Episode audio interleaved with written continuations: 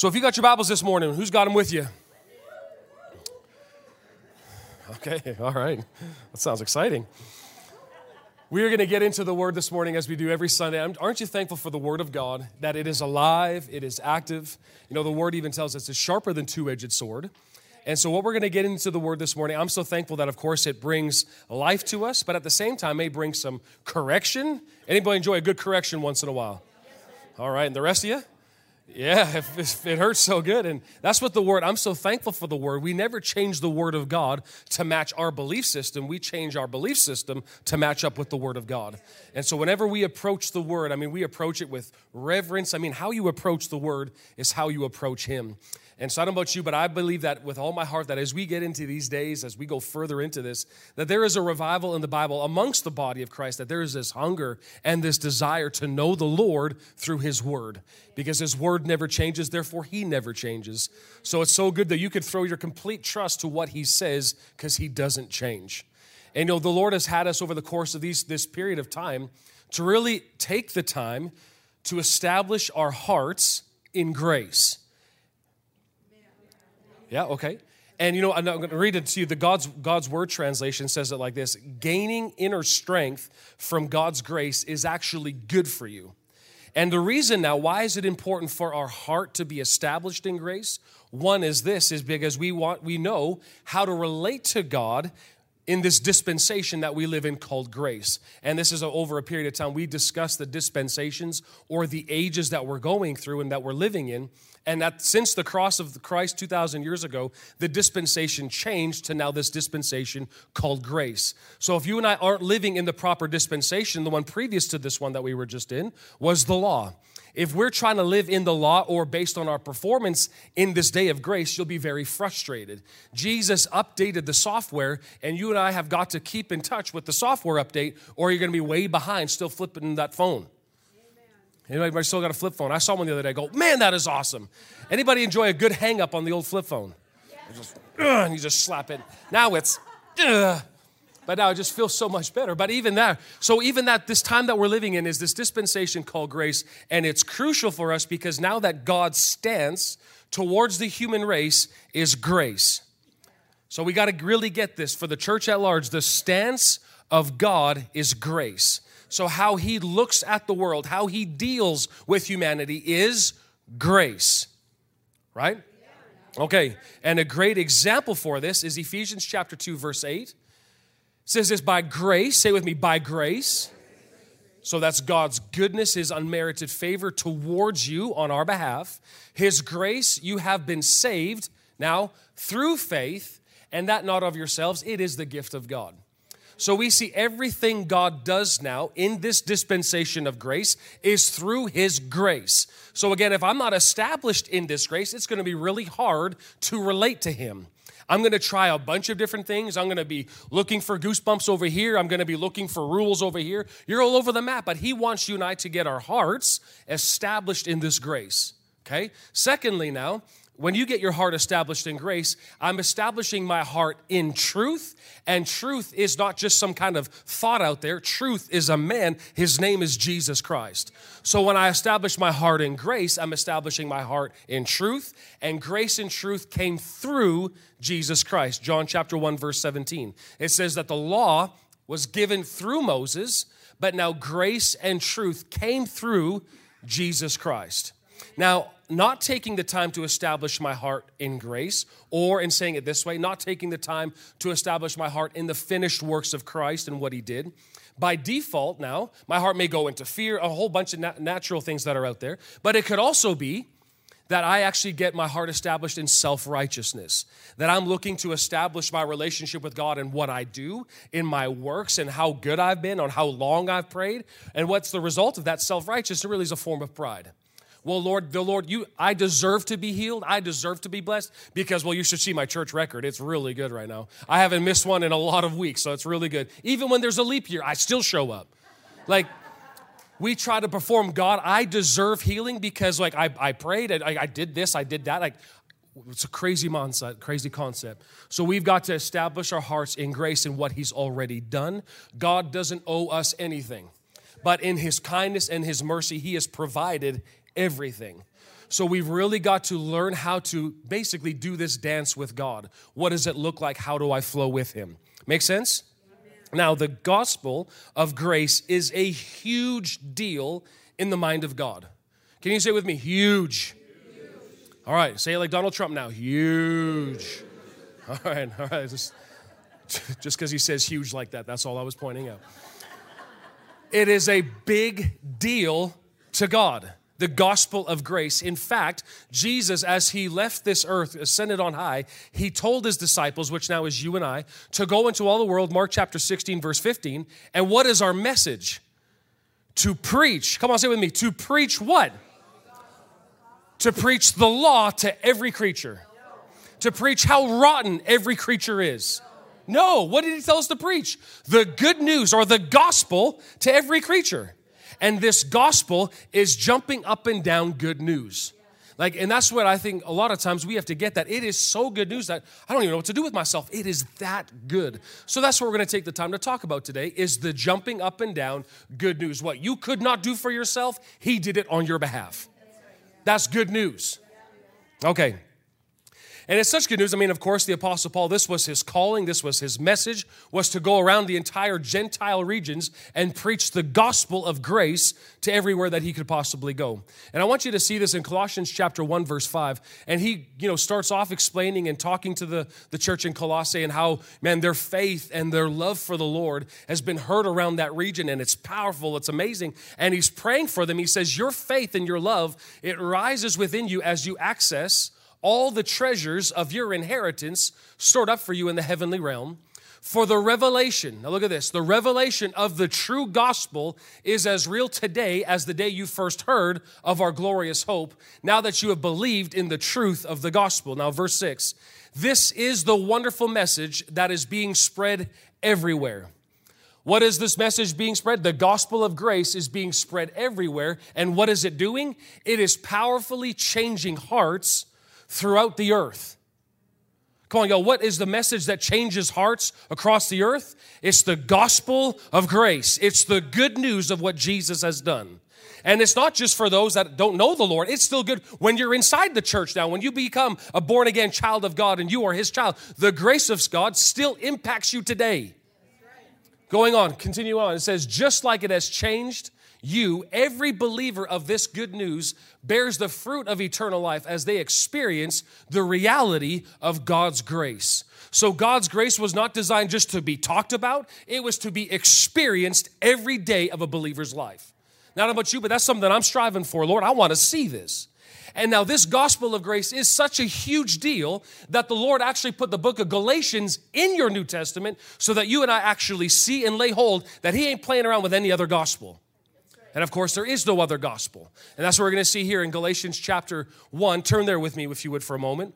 Verses 4 and 5, you're going to see real clearly, or I start in verse 3, it says, I pray over you a release of the blessing of God's undeserved kindness and total well being that flows from our Father, God, and from the Lord Jesus Christ. Uh, verse 4, He's anointed, He's the anointed Messiah who offered Himself as the sacrifice for our sins he has taken us out of this evil world system and set us free through our salvation, just as God desired. Now, verse 4, right here, Galatians 1 4, this is the gospel in a nutshell, right here. Okay, now, guys, go to verse 5 with me. Now he says this all the glory to, will go to God alone throughout time and eternity. Amen. Now, verse 6, he goes right into this. He says, I am shocked over how quickly that you have strayed away from the one, Jesus, who has called you into the grace of Christ. I'm frankly astounded that you now embrace a distorted or a different gospel. Verse 7, this is a fake gospel. We're going to find out what it is. That is simply not true. There is only one gospel the gospel of the Messiah, yet you have allowed those who mingle law, previous dispensation, with this new dispensation of grace to confuse you with lies. Sometimes you go, man, this Christian stuff is just so confusing. Do you know why it's confusing? You've mixed performance with grace. You've added Jesus plus you to the equation equals my blessing, and that will not work. This God dispensation we're living in is all about Jesus and me now learning to respond to what He's already done. So much of the Christian world is trying to get God to do something, He's already done it. So, what do we need? A spirit of wisdom and revelation to see what's already been done. So that my stance now is not in this place of, oh, gimme, gimme, gimme, gimme. Rather, now I'm releasing what He's already done and telling what darkness can and cannot do in and through my life. That's who you and I are.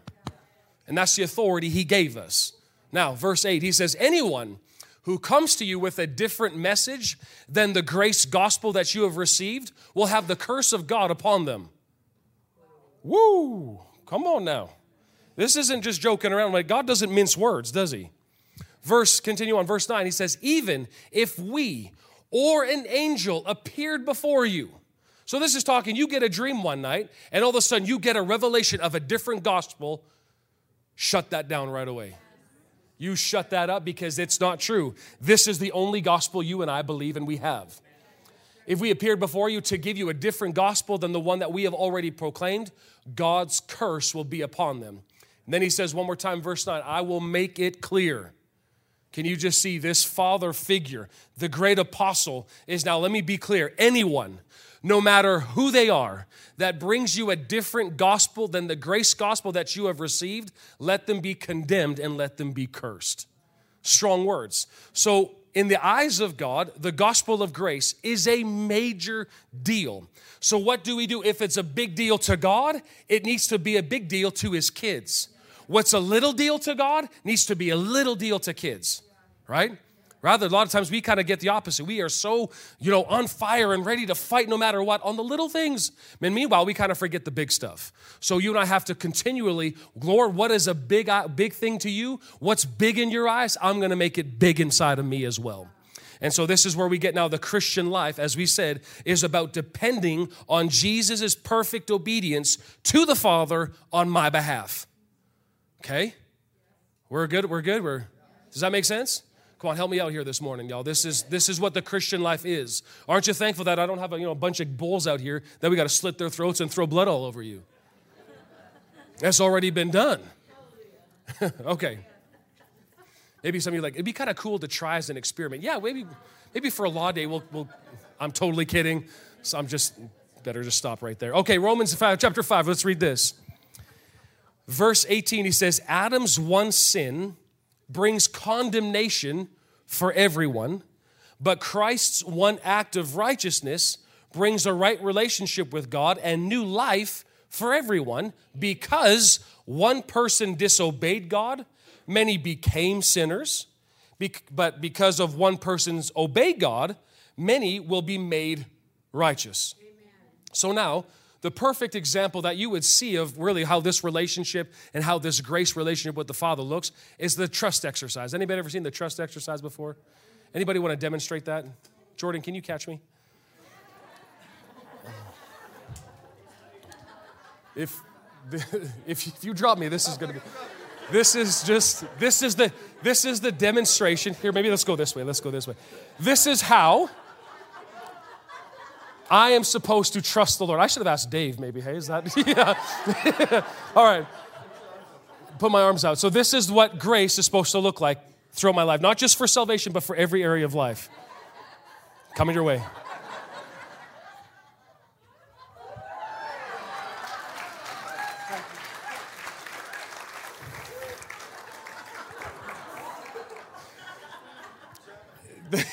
yeah, jump your finger. I put deodorant on, so you're welcome. but that right there is the look of the Christian life for everything that discerns your life. Every area, spiritually, in your mind, emotionally, physically, it's all the same look. That's the Christian, I'm not gonna do it now. it's the Christian life. That is the look of how this is supposed to be. Nowhere are you gonna see, well, God, I, I kind of got this. And the moment you think you do, you don't. So you and I have got to learn really what is this faith all about? Faith is simply learning to completely depend on God. And that's my response in this life. Grace provides, faith goes, I trust. Grace says, I did, I fall. Grace says, I will, all right. I mean, this is how it works. Have anybody seen that you've seen the Lamb's Book of Life? Anybody seen that book? Well, how do you know your name's in it? He said it. What are you doing? I'm just trusting Him and relying on Him. That's how this relationship works for your business, it works for your marriage, for your children. This is how it's done. Lord, you're going to teach me all things? Okay. And I just fall back and go, Lord, I expect you to show me how this is going to work. And there's no greater delight. I mean, Jordan, weren't you just excited that I trusted you? He was thrilled. I mean, I can see he's just giddy right now in the front seat. Well, as a, I even much more as a dad when my kids just jump off of a pool place or they just off a high thing. My son Brooks doesn't even think about it. He just goes, "Hey, Papa," and he jumps off. I love that he trusts me. I would never go hmm, teach you a lesson about gravity.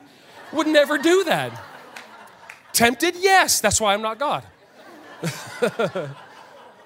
but this is who our heavenly Father is. You can trust Him with your life. I mean, you're putting your entire eternity on just simply confessing who He is. okay. All right. So now what has been accomplished through Jesus' perfect obedience? Put it up on the screen, guys. Our word is.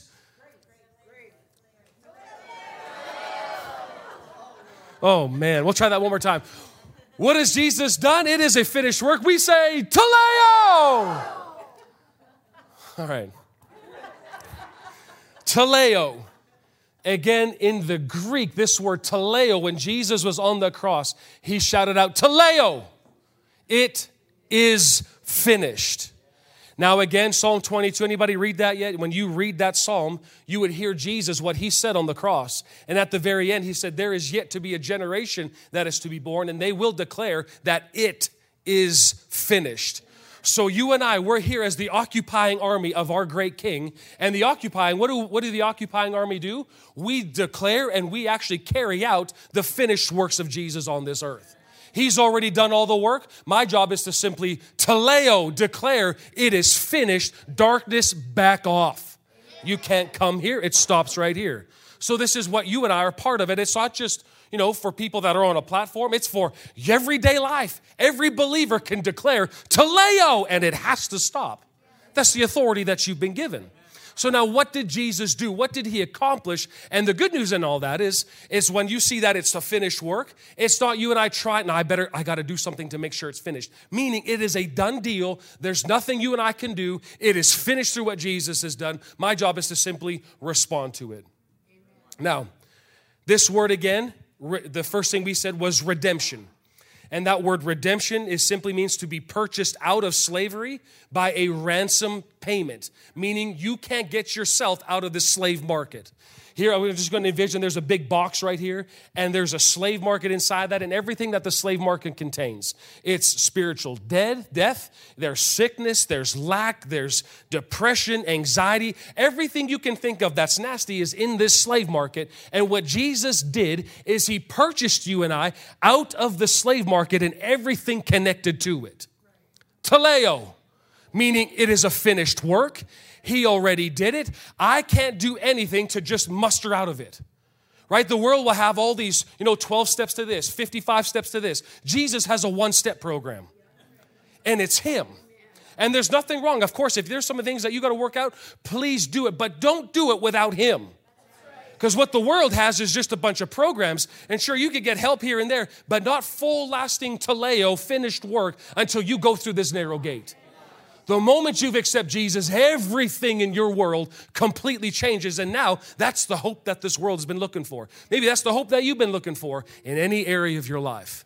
Now, this rent, Jesus paid the price on the cross for our salvation, and he legally purchased our freedom from the slave market and all of its effects.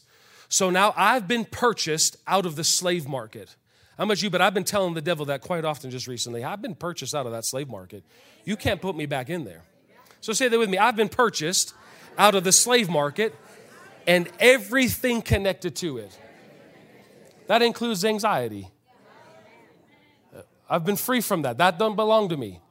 Well, I got to just muster up the. No, no, no, no. I need to see the finished work. Okay, now let's continue on. Colossians 1:13. I want you and I again to see these some of my favorite verses in this Bible because it is a complete rescue. He didn't half it, he didn't 99% it. He completely freed us, rescued us from the tyrannical rule of darkness, and then he translated us into the kingdom realm of his beloved son. Now, in the Son, all of our sins are canceled. Verse 14, and we have the release of redemption through his very blood. So, because of the blood of Jesus, I've been set free from the tyrannical rule. Like, just think about this for a moment. What was included in this slave market? This tyrannical rule was harsh. Man, do you remember what it was like back in the world? Some of you remember those days. How nasty it was, how horrible it was. There's no hope. There's nothing that, that you can get out. There's nothing for you there except the moment you found Jesus. Oh, man, everything changed. Now, what I want to discuss and take the time to talk about this morning is actually this doorway, the transfer from this slave market now coming into this new kingdom that you and I are now a part of. Something happened here this doorway. Something took place in your and my life. And really, as you approach, the Bible calls that the, the, the way to the kingdom is very narrow. Who is it? It's Jesus. There's only one way to the Father, and that is Jesus Christ Himself. Right? There's no other man between God and creation except the man Jesus Christ. Right? First Timothy chapter 2 will share that with us. So it's all about him. So when you come to the narrow gate and you see Jesus, you acknowledge his lordship, which we're going to talk about in a sec. There had to have been, a, you were already spiritually, there had to be a death and a life at the same time.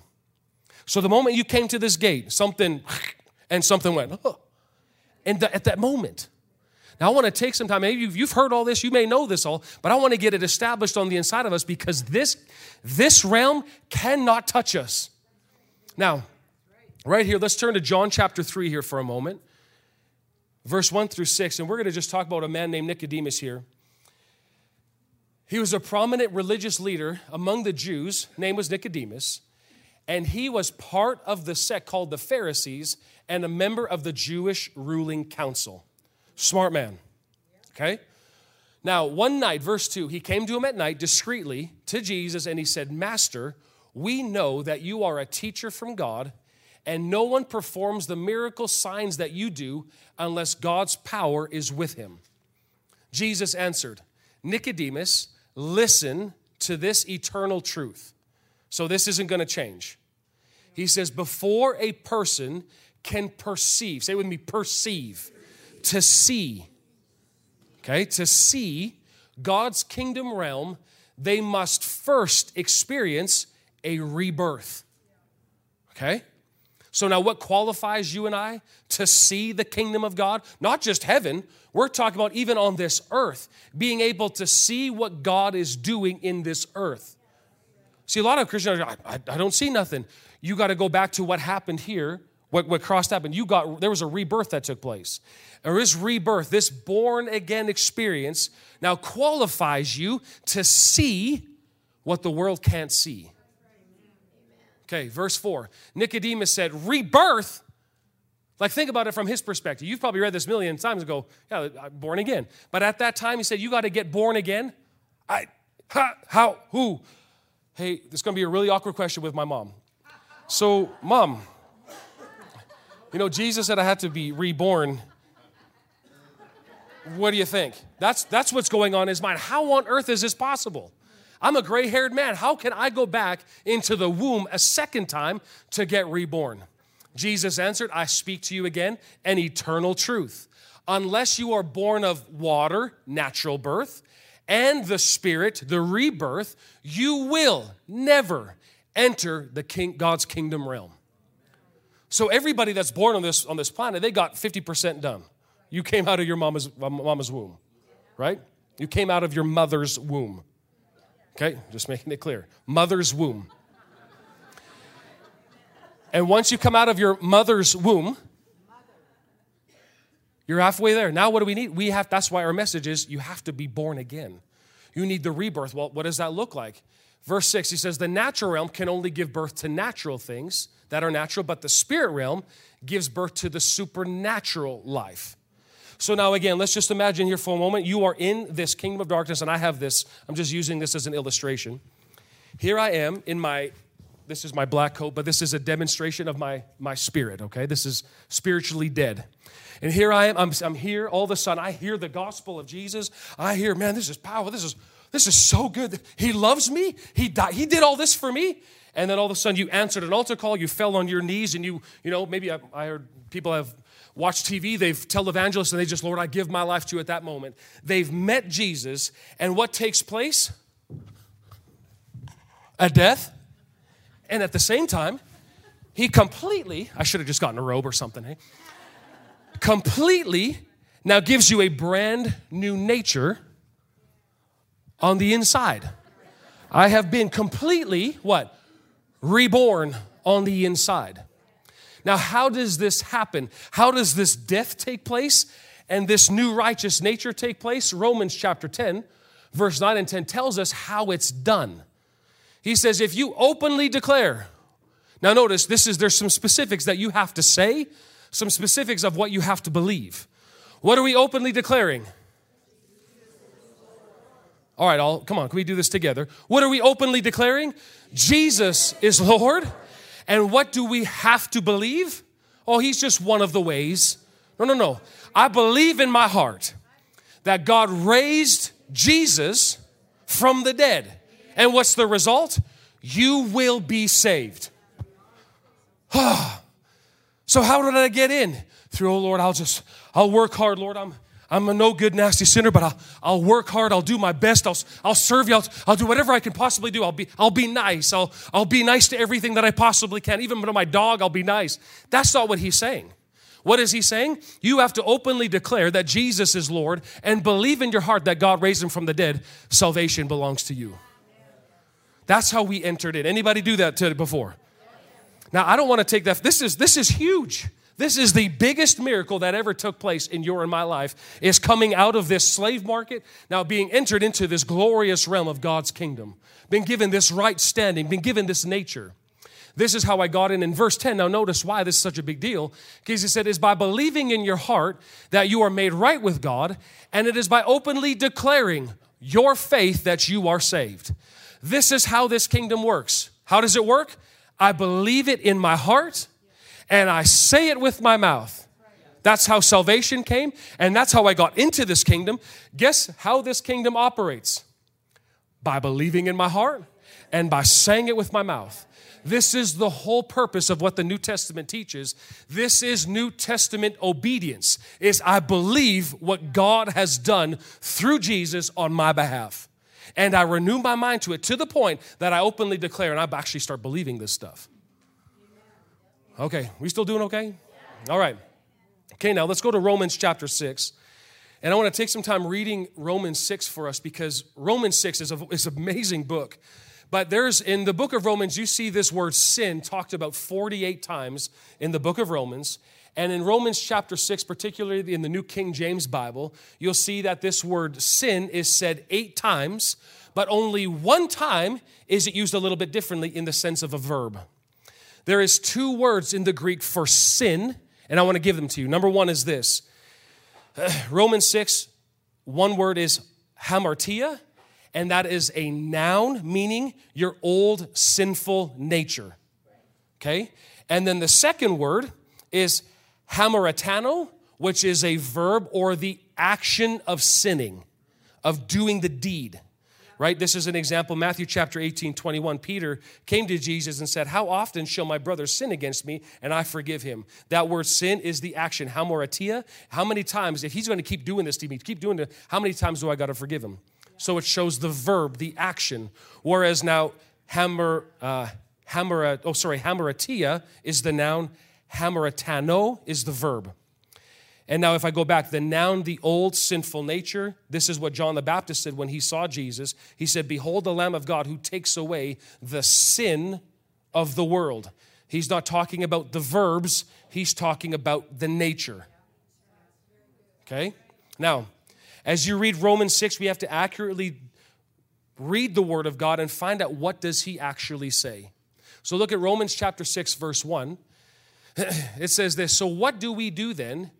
do we persist in sin so that God's kindness and grace will increase? Now, I don't know about you, but when I when I read this scripture, when I see do we persist in sin, we would read this in a verb tense. Do I do we keep on sinning the verb so that God's grace and kindness would, would increase? But what he's actually saying, this word sin is a noun. Hamartano, meaning, what shall we say then? Shall we continue in the old sinful nature so that God's king, kindness and grace will increase? And he goes on in verse 2 What a terrible thought. Why? Because what has happened is, I have, this is the old nature here. He says, Should I continue to go back and let this old nature dominate me? Of course not. That, that thing's dead. So let's read this. I want you to read that every time you see the word sin, I want you to put in there now the old sinful nature. And let's let the word of God speak for itself. Okay? What a terrible thought. We have died to sin or, come on, help me out here, the old sinful nature once and for all. As a dead man passes away from this life. So now notice this question How could we? How could we? Say it with me. How could we? How could we live any longer to sins or the old sinful nature's rule for a moment longer? Why? It, it's dead. Verse 3 Or have you forgotten that all of us who were immersed into union with Jesus, the anointed one, were immersed into union with his death? Now, why is this such a big deal? Because to know that the nature of sin is dead, because nat- or nature produces action. That's what it produces. The nature of man produces the action of man. Now, look at this in Ephesians chapter 2. This is what you were in the slave market. This is the, the type of nature you had, that you carried.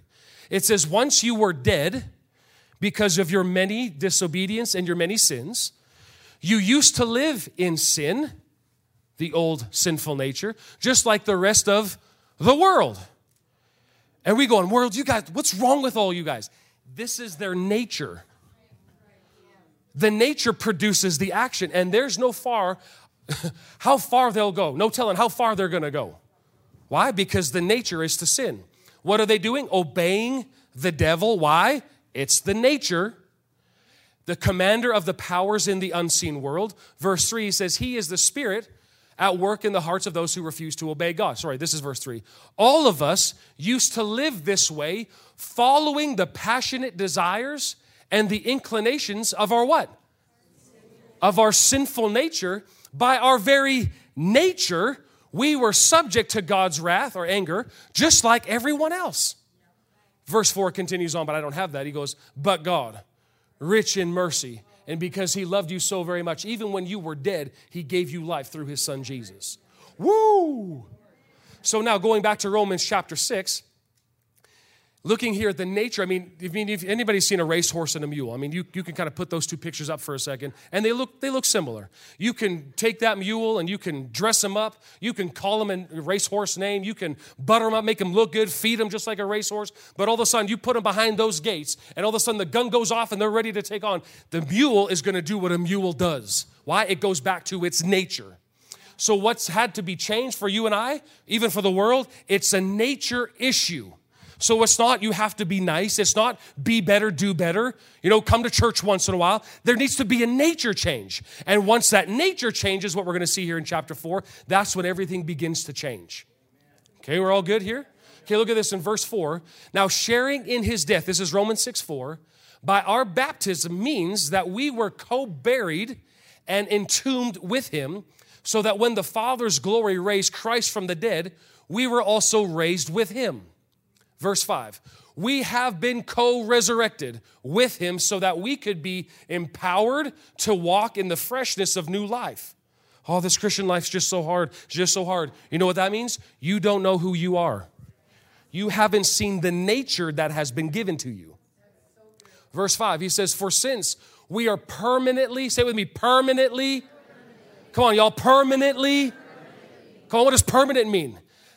I had a kid with a permanent marker. Guess what that means? It ain't coming off. It's permanent. You are permanently grafted into Him to experience a death like His. Then we are, come on, say the P word, we are permanently grafted into Him to experience a resurrection life like His and the new life that it imparts. Permanently. This is permanently mine. This came from Jesus. He gave it just to me. It's mine. Verse 6 Could it be any clearer that our former identity, what is that? The old sinful nature is now and forever deprived of its power. Do you see? Look how, look how lame that looks. There's nothing there. For we were co crucified with him to dismantle the stronghold of sin, not the verb, the noun, the old sinful nature. So let's read it like that. For we were co crucified with him to dismantle the stronghold of the old sinful nature within us. It's dismantled.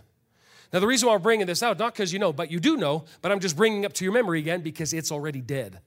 This nature is dead. Verse, continue on. So that we could continue uh, to live, so that we would not continue to live one moment, moment longer, submitted to the old nature. There's his power. Verse 7, I don't like it so much in this translation. I want to read it to you in the New Living. It just says this For when we died with Christ, we were set free from the power of the old sinful nature. Verse 8 And if we were co crucified with the anointed one, we know that we will also share in the fullness of his life. Why? This is my nature. Come on, y'all, what's your nature? There's only two options. So basically, who's your daddy? This or that? And if we were co crucified with the anointed one, we also know that we will share in the fullness of his life. Verse 9. And we know that since the anointed one has been raised from the dead to die no more, his resurrection life has vanquished death and its power over him is finished. So now by his sacrifice, he died to the old man's, the old sinful nature once and for all, but now he lives continually to please the Father. Verse 11. So now, He's saying, let it be the same with you. Since you are now joined with Him, you must continually, this is the problem, view yourselves as what? Dead to what? The old sinful nature and unresponsive to the old sin nature's appeal while living daily to please God. See, many times when you just read this, you think, okay, I got to stop sinning. I got to stop sinning. I got to stop sinning. Oh, I'm the, the verb. I sinned again. I sinned again. And what it does, it just perpetuates the cycle of sin. But when you realize that the nature is gone, now when you sin, it's no longer your nature. The sin now is because you want to. Hmm. Hmm. That's a little different story here, isn't it? All right, we'll get into that. Verse 12, let me finish this first. Sin, the old sinful nature, I'm doing your job for you, so you're welcome. Sin is a dethroned monarch. Jesus did that. So that you must no longer give it, don't give that, an opportunity to rule over your life, controlling how you live and compelling you to obey its desires and its cravings. Verse 13. So then what do we do? We refuse to answer its call to surrender your body as a tool for wickedness. That means giving fingers to people. That, I, don't want, I don't want any part of my body to be used for wickedness. All right. Instead, I passionately answer God's call to keep yielding to your body to Him as one who has now experienced resurrection life. Uh, continue on, guys. you you, live, uh, you live now for His pleasure ready to be used for His noble purposes. And remember this sin will not conquer you, for God already has. You are not governed by law, but governed by the reign of God's grace. So now look at this here for a moment. What's he all explaining here? Spirit, soul, and body. We've got to understand this because what happened here at this rebirth, the moment I called out to Jesus, what part of me got reborn, what part of me died, and what part of me got a rebirth? My spirit. So, right now, one third of you is wall to wall perfect. You look just like him. So now you also have a soul, and your soul is made up of your mind, your will, your emotions, your feelings. It's all part of your soul. That did not get born again. And then you also have these physical bodies. Did your body get born again? No, that's coming. That's yet to come at the rapture of the church when we get out of here. You get a brand new body and woo. I'm like, girl, you think I look good now, but man, I'll wait till resurrection day. You'll be like, whoa, son. Like, I know, I know. The Lord hooked me up with a new body. But now there's still this part of you and I that we do have a role to play in the transformation or in it being rebirthed, and that is your soul. If you don't, as a Christian, take the time in this lifelong process and this lifelong journey of changing the way you think to line up with what just happened in this new nature, you'll, you'll you still think like the old software. God gave you a brand new spirit, but the old software is still here. So that's why, again, to the world, our message is born again, not change the way you think because they don't know how to think yet. The nature's still wrong. But now that the nature for a born again child of God has been changed, aren't you thankful? We should be a little bit more excited that we have a born again nature that looks just like Him, y'all. Like if you don't get this doesn't get changed, you stuck in the slave market, and that ending is hell. That ain't a pretty place. But the moment you get this thing brand new by accepting what Jesus has done through his sacrifice and the shedding of his blood is brand new, and now you are now qualified to start thinking like him. Don't let anybody talk you otherwise. Anybody that's received Jesus can think just like the Father. But now you have to intentionally go after to start thinking like that because a question could be I'm a believer in Jesus and all that he did for me, but how come I'm still doing or still living the same way that I did before? Now the only thing is now I got a conviction on the inside of me and I feel like, oh, something's wrong. Why is that? It's because your mind has not been renewed to the new nature that you now have on the inside of you. Can we see this? So this new nature, 2 Corinthians chapter 5 verse 17 says it like this, now if anyone is enfolded into Christ, he has become an entirely new person. Brand new. Whoa, look at this. Sometimes you ladies you get a haircut, you go, man, look, I'm looking like a whole new person. After I go to the gym, first time in the gym in like a, like couple months, you work out like, boy, I look good. I'm a brand new man. Well, you should see what happened to you on the inside when you accepted Jesus Christ as your Lord and Savior. You are an entirely new person. No, I'm not. Yes, you are. Where did it take place? On the inside of you. So now, what we are uh, taking the time to do is changing the way I think to line up with this nature, because when I start thinking like this new nature, the body will have to follow. I'm still going, man, I'm still still involved in pornography. I'm still watching this stuff. I'm still trapped. I got to escape. And so I go to drugs or I drinking once in a while, or I'm just, you know, I need a cigarette just to get a load off me. You know what you need? You need to see who you really are and what he did in you. Because when you see him, you don't want to watch that crap anymore. Why? Because I go on the inside and go, oh, I'm a brand new nature. I'm a brand new man. Now, instead, now, because before you used to watch it and you go, oh, no big deal. It didn't really hurt me. Now that you're born again, and every time you do it, you go, oh, what's going on? Why is this scratchy? What's, what's going on on the inside of me? Then there's this conviction. Condemn, condemnation is not of the Lord. Conviction is where he goes, hey, that's not you anymore. That's not who you are. That's not what you do anymore. And so, what do I need to do? I need to go, God, I need to see who I really am in your eyes. And this is why he says, all that is related to the old order, where is it? It's vanished, it's dead. Behold, everything is fresh and new. Ah. so now what do I do?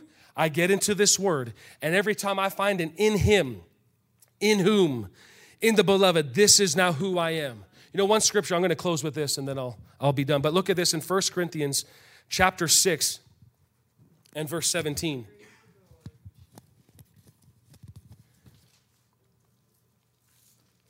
Verse 16, he says, Aren't you aware? Nope, that's not the right verse. 17. First, 1 Corinthians 6 17. The one who joins himself to the Lord is mingled into one spirit with him. He that is joined to the Lord is one spirit with him. That's why you read it also in First John chapter 4, I believe, verse 17, is that as he is, so am I in this world. That doesn't make any sense. Lord, I got this, I got this problem, I got this. He's not saying I don't look at all these problems. He's saying your new nature is exactly like him. So what do I you what are, what's the whole point of everything I'm trying to get across today? And I hope that I'm getting it across. Is that this old sin nature is completely dead the nature now has been renewed, so you are exactly like Him. Now, everything He is, I am. Everything He's got, I got. Everything He has, He's given it to me. That's why Jesus said, You could stand beside Jesus, spiritually speaking, go, There's no difference. This is what He made you and I to be. So we have got to take the time to start changing the way we think to line up with this nature because, again, two verses three, three will always have to follow rather than your body taking sides with your soul, your unrenewed soul, and just doing those same old stupid things, same old slave market, doing the same things in the slave market. But now I'm a Christian, now I'm doing this, and I'm just frustrated because, Lord, I want freedom. Lord, I'm just praying for freedom. That's not how that comes. How does freedom come? You know the truth, and the truth will make you free. It's not, okay, I'm gonna just, I'm gonna do my best to stop watching that pornography. I'm gonna do my best to stop smoking that. I'm gonna do my best to, that's, that's not Christianity. What that is, it's Jordan, or, you know, God's behind me again, and I'm kind of, ah, uh, yeah, I gotta, I gotta Lord, I, I promise to do a little bit. I'll, I'll make it work this time. I'll pray a little bit extra longer. He's saying, no. You've got to fully, oh, on me and say, Lord, show me who I am. Teach me what you've done on the inside of me. I want to see who I am and that you called me to be. This is the teleo work. But our job now is to take this teleo and start believing like it's true in my life. I'm born again. Come on, say it. I'm born again. What does that mean? I got a brand new nature. You tired of cussing people out? I'm a Christian. Why am I still flipping the bird when I drive? Why am I still cussing somebody out? How do I get out of that? How do I get out of the routine? You got to see who you are. It's not just all of a sudden, you know, put a little wristband on you and flick it every time. Bad, Joel. Stop saying that, Joel. That's not it. I need to see who He made me to be in this new nature. Does all make sense? If not, Julian will answer your questions afterwards and he'll be glad to. No, can we just take a moment? Holy Spirit, we thank you so much for your word. We thank you for the finished work of Jesus on the cross. Lord, we are so grateful that Teleo, we can declare Teleo over our lives. We declare Teleo over our church family here. And Father, in the name of Jesus, we just receive your grace. We receive your kindness towards us, all through what Jesus has done on our behalf. Thank you, Lord. We receive that today in Jesus' precious name. Amen. Amen.